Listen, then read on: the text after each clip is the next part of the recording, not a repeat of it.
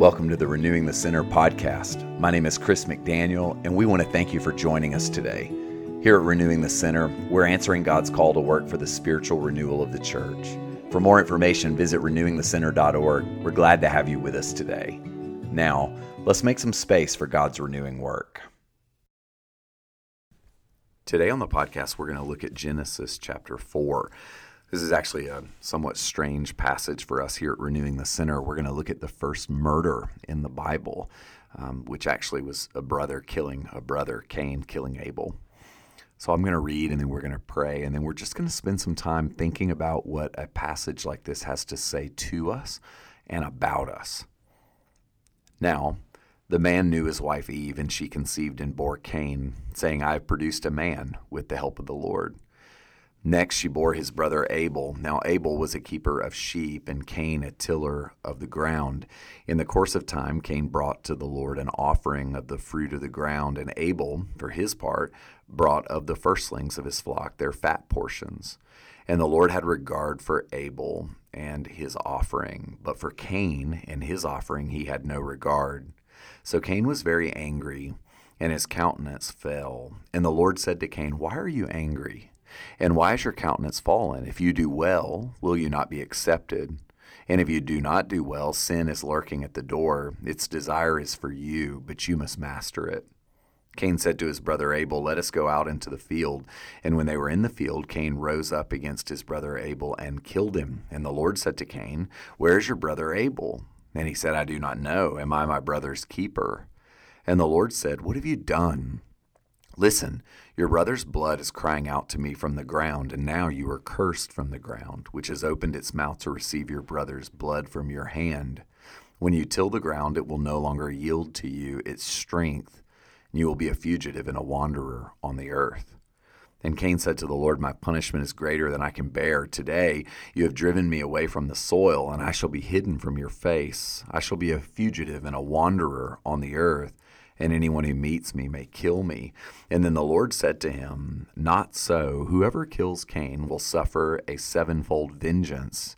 And the Lord put a mark on Cain, so that no one who came upon him would kill him. And then Cain went away from the presence of the Lord and settled in the land of Nod, east of Eden. This is the word of the Lord. Thanks be to God. Let's pray. Father, I pray for my friends wherever they are in their cars or on a walk or in a devotional space or at work. Lord, I pray that you would give us the grace to hear hard things from the Bible today. God, that we would think and reflect deeply about what it means to be human, what it means to be fallen, and what we can do about that, how we can live in communion with you. In Jesus' name, amen. Amen. The book of Genesis, and I, I don't think we spend as Christians enough time in Genesis because we don't know what to do with it. The stories just seem so strange to us. The, the book of Genesis is a story about God's intention in creation. And it's also a story about people, about people like you and me, uh, vulnerable, fallen people, and what happens when we are living in a fallen state, what loss of relationship with God looks like in the midst of sin. And so I think we're invited here to sit with a really stark reality, which is this the first human family, the first two siblings to live on earth, one murdered the other. Here at the very beginning of our Bible, far from being a pristine philosophical book, we see death and insecurity and violence and revenge enter the human story. And I just want you to stop and think about that for a moment. We have been struggling in relationship, in family, in friendship, all the way back to the beginning. It's been really hard to be in relationship for many of us during this pandemic. And a lot of other people I'm hearing have experienced a lot of fracture and stress in relationships due to political divisions and difference in friendship and family. I once heard somebody say, Do you know why Jesus said he would be present when two or three Christians gathered? They joked and said, um, half seriously, it's because he knew he needed to start, uh, he needed to uh, break up a fight. The reality is that it's easy for us to divide. Difference is really difficult. And that's the first thing we see in this passage is that Abel was a keeper of uh, sheep and Cain was a tiller of the ground. These two brothers were good at different things. They were wired and gifted differently. And difference created room for hostility to emerge.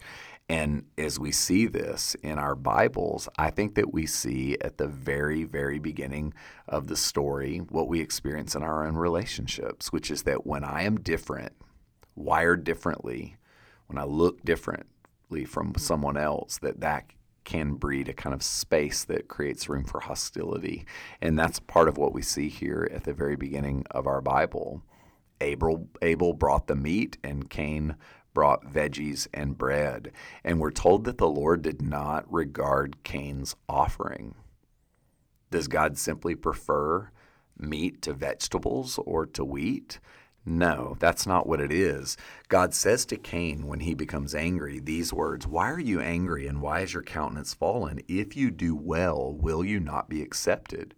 What we see there in plain language at the beginning of our Bible is that God didn't objectively prefer one offering to the other. There was something about Cain's attitude or heart disposition that actually the Lord was trying to correct. He said, If you do well, will you not be accepted?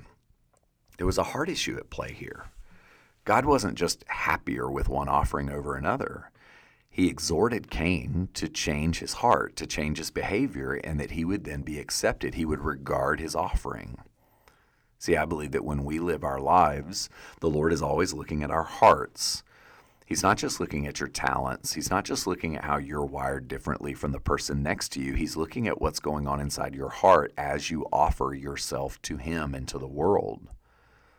And when we get off track, like Cain, we are given a loving, loving warning. God doesn't just shame Cain, He looks at him and says, if you do not do well, sin is lurking at the door. Its desire is for you, but you must master it. So we have to see here in Cain's life, as is true in our own life, that God alerts him to the fact that he's entering into dangerous territory, that sin is lurking at his door. And the same is true for you and me. When we get into that danger zone regarding sin, when our attitude begins to fester, when our heart disposition begins to grow darker and darker, the Lord gives us warning signs and warning signals. They happen. But we have to pay attention and listen to these warnings. It's one of the reasons why we call you here to a reflective life, because if you don't stop and reflect, you'll miss or not just simply not heed the warning signs I believe that all of us have um, little red lights that occasionally blink on the dashboard of our lives. Maybe it's feedback from a loved one. Maybe it's stress and uh, anxiety uh, manifesting in your body. Maybe it's coping mechanisms that are less than healthy beginning to manifest in your life. There are little warning signs that tell us that sin is lurking at the door, that its desires to master us, but that we have a responsibility. Frankly, we have a choice to make. And I would just ask you right now, like Cain, are there signals blinking on the dashboard of your life at this time? Are there warning signs that you're entering into a kind of dangerous territory? See, God warned Cain, and I think He does you and me as we live our lives. We just have to pay attention and have the humility and the courage to acknowledge those warnings. See, there's a diminishing and a damaging potential of sin. I love the image that God uses when he speaks lovingly to Cain. Before Cain commits murder, he says to him, Sin is lurking at your door. This picture of a threat, an enemy, a predator, because that's what sin is. See, for Cain, his response when his offering was not regarded was not to look inside, but to feel sorry for himself and to blame his brother and God. See, when there's an indication that things are not going well in your life or mine, the invitation is always first to look inward and see where we might need to repent and change, not to look externally. See, Cain's big mistake was that he externalized rather than looking inside and asking God what he wanted to teach him. See, Cain blew through the warning signs. It was as if God put speed bumps in front of him. And I think he does the same for you and for me. And the Lord wanted to slow Cain down, but he just continued ahead and he begins to seek revenge. So what does he do? He invites his brother into the field, into his territory, and he kills him. He rises up in rage and he makes a bad thing worse. And this is what happens to many of us. We may not murder our adversary, but we do sometimes compound our problems and make bad situations worse because we don't actually take the time to reflect and listen to the warning signs. So Cain blows through the warning signs. See, it was bad enough that his heart was not in the right place. Now he goes even further. We used to say with our kids, you know, occasionally they would get a case of the I can't help it, where they just get going and then all, it's almost impossible to stop the bad behavior. So these first siblings, one of them murders the other. And I think you could argue that the blood on the ground has been crying out ever since this act of self preservation, of self justification, rather than reflective repentance, actually makes a, a, fundamental break occur in the human situation. So I want to ask you this How often do we allow our behaviors to compound in negative ways when we feel um, spurned or left out? How often, rather than putting our feelings before God and other people, being honest and open and transparent, do we uh, build defense mechanisms and then ultimately lash out in self preservation, even violence, emotional violence, or, or physical violence? See, we may not murder, but we all are probably guilty of making things worse by not stopping and paying attention and then not repenting when we know things have got off track. So I would just ask you if things gotten away from you lately we're here at the very beginning of a new year, and many of us have just spent a lot of time with family and um, been cooped up in a house during a weird time, and maybe you weren't at your best during that time. What might the Lord be wanting you to see and admit rather than compound a negative situation and make it worse? See, how might Cain have arrested the process? I think he could have stopped and listened. He could have listened. God was giving him invitation after invitation to stop and he just didn't heed those invitations. So, where might he be asking you to arrest some negative processes that might be at play in your own life? See, God invites us to give an account when we sin. And I love the fact that God actually, after Cain sins, after he murders his brother Abel, the Lord inquires. He presses Cain. He asks him to give an account. See, the Lord cares too much about you to leave you where you are when things go wrong. But rather than repent, what does Cain do? He says those famous words Am I my brother's keeper? Well, the answer is yes, Cain, you are your brother's keeper. But what Cain was trying to say is, I'm not responsible for the life of another. He doubles down when he's confronted by God. And I can think in my own life the times when the Lord would lovingly rebuke me. I have a choice as to whether I'm going to double down in my own self preservation, deflecting, blaming behavior, or if I'm going to take that as an opportunity to say, I repent. I don't know what would have happened, y'all, but I wonder how might Cain's story and our story have been somewhat different if he in this moment had said, I've sinned. I think of Peter when he had betrayed Jesus and he is confronted with sin by Jesus later. He looks at him and says, What happened? And Peter, rather than defending himself, just says, Lord, you know. What would have happened if Cain had said, Lord, you know? I'm so sorry. Maybe there would have been a redemptive arc in that moment. We'll never know. But what we do know is that Cain doubles down and what we also know is that if we're not careful, we also sometimes double down in our sin. And here's where the story ends, at least this portion of the story. There are some long term consequences to sin, and some of us right now are probably feeling some of these consequences. There are three that are named here. Number one, work will be difficult says that the ground, Cain, is always going to fight back against you. It's not going to bear its strength in terms of fruit. You're going to have a hard time in your work. The second one is that Cain would lose a home, a sense of home, a sense of belonging. He would live, as John Steinbeck so famously said, east of Eden, outside of home. And then thirdly, Cain is marked. There's an indicator that he's not who he wants to be. And I've been thinking about this in my own life. What what must it have been like for Cain to go to Nod and settle east of Eden, a place that's sort of off to the side of where he knew he really belonged? See, if we're honest, that's where we're all living.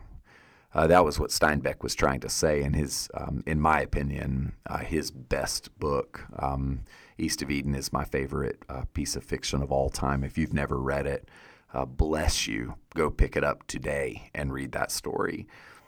But we're all living east of Eden. And I would argue to you that the whole story of the Bible is one of us being at home and being expelled from home, and then the Lord redeeming us in order to bring us back to a place of home. And that's where your story's headed if you follow the Lord. That's where your story's headed if you're willing to reflect even in your sin and say, God, have mercy on me. So today I would call you to ask the Lord for his grace and his mercy and his kindness. Father, I pray for my friends. I ask you to give us an awareness of our sins so that we might receive from you grace and forgiveness, so that we might be led back to places of rest and belonging, home. Have mercy on us, we pray. In Jesus' name, amen. Amen.